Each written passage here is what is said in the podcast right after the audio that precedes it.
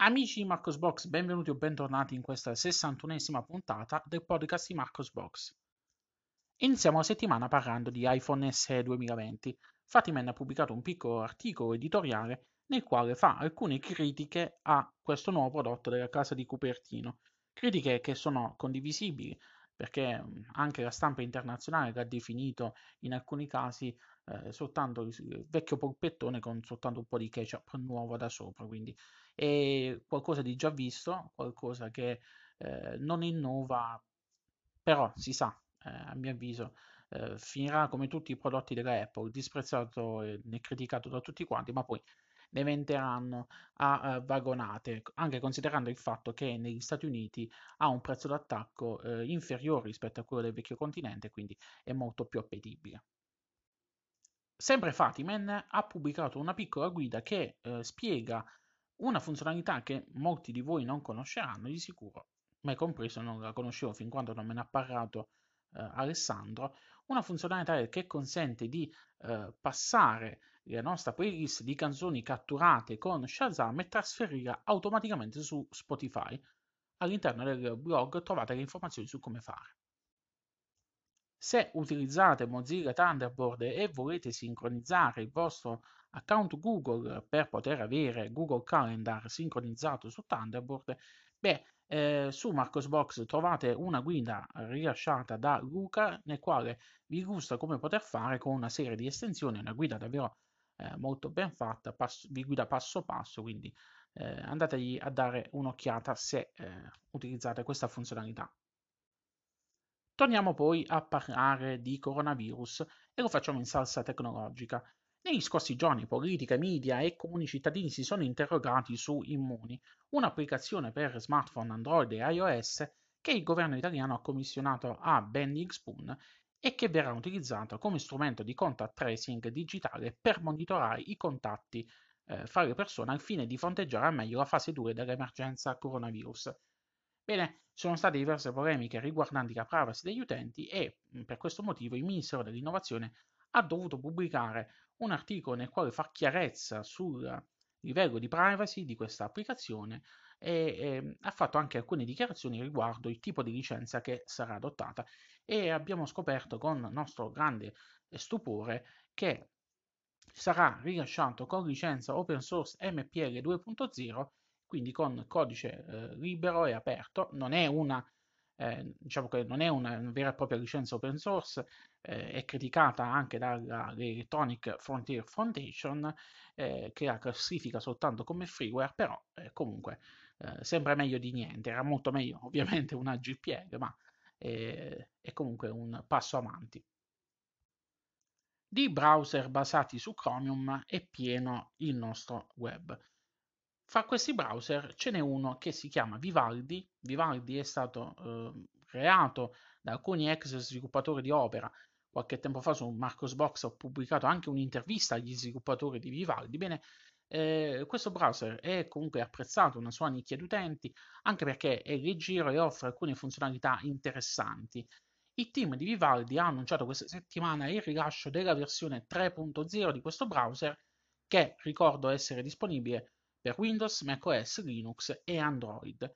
Qual è la novità principale di questa nuova versione? Bene, che questa nuova versione di eh, Vivaldi offre un blocco dei tracker sviluppato in collaborazione con DuckDuckGo e un blocco della pubblicità, quindi tutto integrato, tutto nativo che vi consente di aumentare la privacy del, durante la navigazione internet, velocizzare il caricamento delle pagine e quant'altro.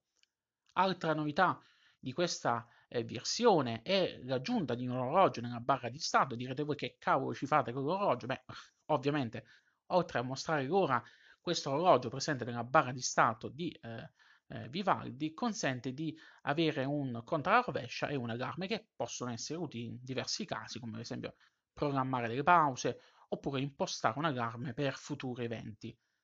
Vi dicevo, è disponibile anche per Android, era in fase beta negli scorsi mesi e eh, in concomitanza con il rilascio della versione 3.0 è eh, diventato stabile, è diventato ufficialmente stabile. Anche la versione per Android offre il supporto al D-Block nativo, quindi e al blocco dei tracker in collaborazione con DuckDuckGo, quindi non dovete eh, non dovete aver paura durante la navigazione. L'interfaccia utente di Vivaldi per Android è ottimizzata sia per smartphone che per tablet grazie alla presenza eh, dei tab delle schede. Quindi se eh, utilizzate il browser su tablet vi troverete comodi perché sembrerà di stare utilizzando come, eh, diciamo così, come, come, se fosse un, eh, un computer. Ovviamente anche Vivaldi consente di attivare la sincronizzazione di segnalibri, password, eccetera, tra i vari dispositivi. Quindi se decidete di migrare tutto il vostro, eh, il vostro workflow, sia eh, desktop che eh, Android, eh, bene potete sincronizzare il tutto, quindi eh, non avrete la paura di eh, perdere tutte le password salvate e quant'altro. Una delle feature di Fedora è quella di non rispettare mai la tabella di marcia per quanto riguarda le date di rilascio la scorsa settimana ci eravamo lasciati con la decisione da parte del team di Fedora di non dichiarare rilasciabile Fedora 32 a causa di alcuni bug bloccanti che non erano stati ancora risolti. Bene, a distanza di una settimana il team di Fedora si è nuovamente riunito in maniera virtuale e ha dato il via libera al rilascio di Fedora 32 che verrà dunque rilasciato il prossimo 28 aprile 2020.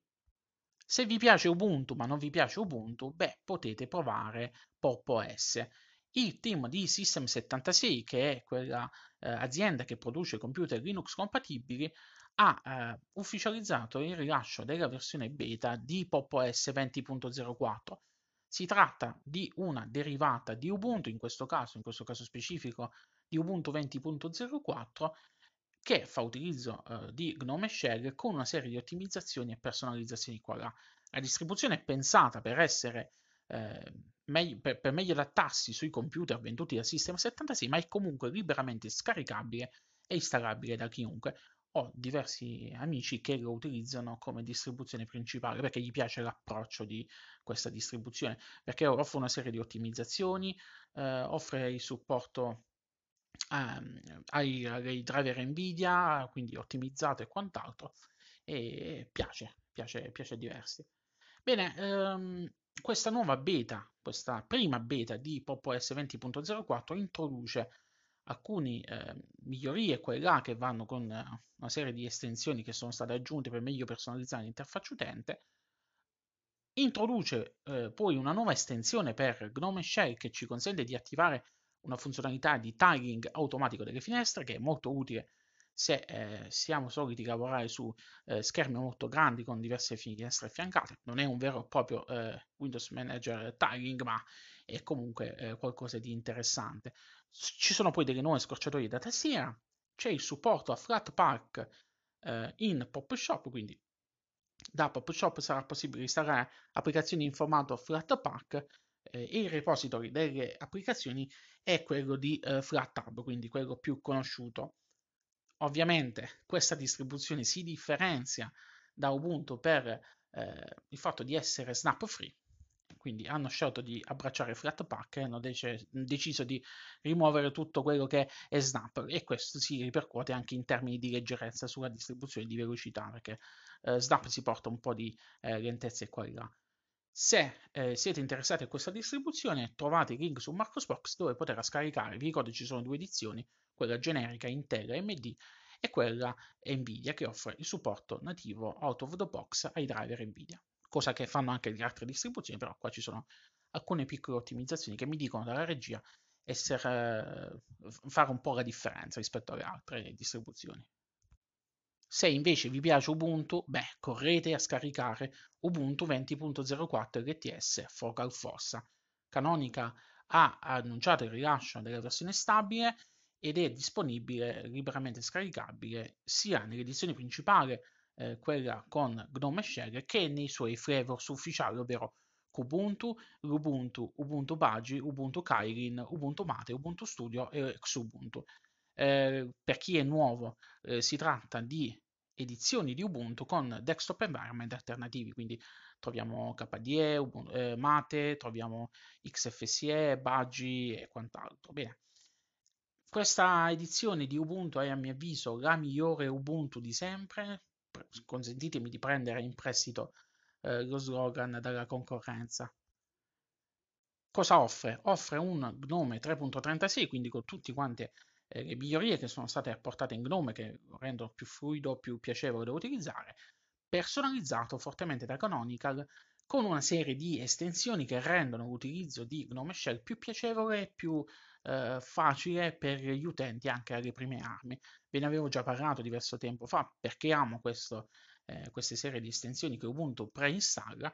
Abbiamo una dock laterale fissa, abbiamo il supporto nativo agli indicatori delle applicazioni, cosa che ad esempio non ho mai capito perché è stata rimossa da Gnome. Abbiamo le icone sul desktop perché la gente piace avere le icone sul desktop. Abbiamo alcune chicche come per esempio il fatto che eh, non c'è attivato l'hot corner, che è una delle cose che odio, che uno spesso fa il gesto e si riesce eh, su Gnome Shell si ritrova attiva la, la panoramica, insomma, è, ottimizzazioni qua e là che eh, sono molto, rendono molto, molto piacevole il tutto. Fra l'altro, questa nuova versione di Ubuntu offre anche una eh, nuova variante del tema Yaru. Il tema Yaru è un tema che eh, è stato personalizzato eh, da Canonical e pensato per dare un imprinting alla distro. È un tema basato su Adwaita, ma offre una variante cromatica eh, con i colori tipici di Ubuntu. In questa nuova versione ci sono due nuove, eh, o meglio, ufficialmente eh, due nuove eh, varianti cromatiche eh, del tema Yaru, c'è quella chiara e c'è quella totalmente dark scura. Oltre alla eh, del tema GTK è presente un nuovo eh, tema per le icone che è molto piacevole e gradevole da utilizzare perché si sposa perfettamente con il tema Yaru GTK e abbiamo anche alcune piccole chicche, come per esempio adesso è possibile eh, cambiare il tema direttamente da, eh, dalle impostazioni di sistema, quindi non dovremo rivolgerci a estensioni di terze parti o eh, tool di terze parti per poterlo fare. Ed è davvero interessante. Andando alla ciccia, l'altra novità di questa nuova versione di Ubuntu è che eh, questa è la prima LTS ad essere rilasciata nella sola edizione a 64 bit e questo significa che gli utenti con architettura i, 3, eh, i 386 non potranno effettuare l'aggiornamento di versione. Poco male perché comunque la vecchia LTS garantisce il supporto fino ad aprile 20, 2023. Quindi se avete Ubuntu 18.04 state coperti per altri tre anni. Se invece decidete di installare Ubuntu 20.04 LTS avrete supporto esteso fino ad aprile del 2025. Invece i flavors ufficiali di Ubuntu, quindi le versioni di Ubuntu con desktop alternativi, eh, offrono supporto fino ad aprile 2023. Su Marcosbox trovate maggiori informazioni sulle novità principali di questa nuova versione di Ubuntu e trovate i link per poterla scaricare. Oltre ai link per poterla scaricare trovate una serie di guide post installazione per Ubuntu, Kubuntu, Xubuntu, Ubuntu e Ubuntu Mate. Le guide sono pensate per gli utenti alle prime armi e offrono una serie di consigli su quale applicazione installare per poter avere un sistema più completo possibile, quindi con eh, giusto le applicazioni quelle essenziali che eh, vi consentono di, eh, di fare praticamente il 90% di quello che si può fare con un computer. Alcuni mi hanno criticato, hanno criticato la mia scelta di fare guide relative ad ogni distribuzione, hanno pensato che eh, faccio questa cosa soltanto per avere più visibilità all'interno dei motori di ricerca. Bene, questo non è vero, perché ci sono una serie di a primo sguardo possono sembrare tutti uguali perché i, diciamo, i programmi consigliati sono, eh, sono, quasi sempre gli stessi. Quindi se cercate un editor video eh, vi consiglierò sempre KDN Live ad esempio eh, e altre cosine del genere. Eh, però ehm, alcune cose variano da guida a guida perché non tutte le edizioni di Ubuntu e dei suoi frameworks offrono lo stesso software preinstallato, quindi eh, ci sono delle, delle, delle, varianti all'interno delle varie distribuzioni, delle varie appunto delle varie edizioni e, e quindi necessitano di spiegazioni a parte. Per esempio su alcune, di, su alcune varianti di Ubuntu eh, vi sconsiglio di utilizzare so, Inkscape in formato snap. Eh, perché ve lo sconsiglio di utilizzare? Perché semplicemente eh, Inkscape in formato snap è lento ad avviarsi, quindi se voi utilizzate una distribuzione eh, che è pensata per essere installata su computer datati, beh, è inutile che vi andate a installare qualcosa di lento, ma predili- meglio prediligere la versione quella eh, dai repository. Se Ubuntu, se avete già un computer prestante, no, non ci, magari non ci fate caso, quindi è inutile che vi dica una cosa del genere. Oltretutto, poi nelle varie guide post installazione trovate anche eh, nella parte iniziale della guida una panoramica del software preinstallato, quindi potete farvi subito un'idea eh, di quello che hanno eh, pensato gli sviluppatori, di quello che hanno aggiunto gli sviluppatori ai vari, uh, alle varie distro eh, per poter essere utilizzate. Quindi, che ne so, Ubuntu predilige Thunderbird anziché eh, il, eh, il, programma di posta elettronica predefinito il Gnome e altre cosine qua là. Comunque, andatevi a leggere e fatevi un'idea voi. Per ogni release di Ubuntu che viene rilasciata, viene annunciato successivamente il nome in codice della versione successiva, quella che sarà rilasciata da lì a sei mesi. In passato era tradizione che l'annuncio eh, venisse fatto da Mark Shuttleworth, che è il patrono di Ubuntu, beh, da qualche release a questa parte si è, si è messo sulle sue, non parla più come prima. Beh, fortuna, fortuna vuole che eh, l'annuncio è stato comunque dato da Martin Wimpress, che è l'attuale eh, Director of Engineering di Ubuntu Desktop, che ha annunciato che Ubuntu 20.10 si chiamerà Growing Gorilla, quindi il gorilla sarà, sarà l'animale totem della prossima versione di Ubuntu, che verrà rilasciata il prossimo 22 ottobre 2020. Bene, questo è davvero tutto. Un saluto, lunga vita e prosperità a tutti quanti. Ci riascoltiamo la prossima settimana con la prossima puntata del podcast di Marcos Box.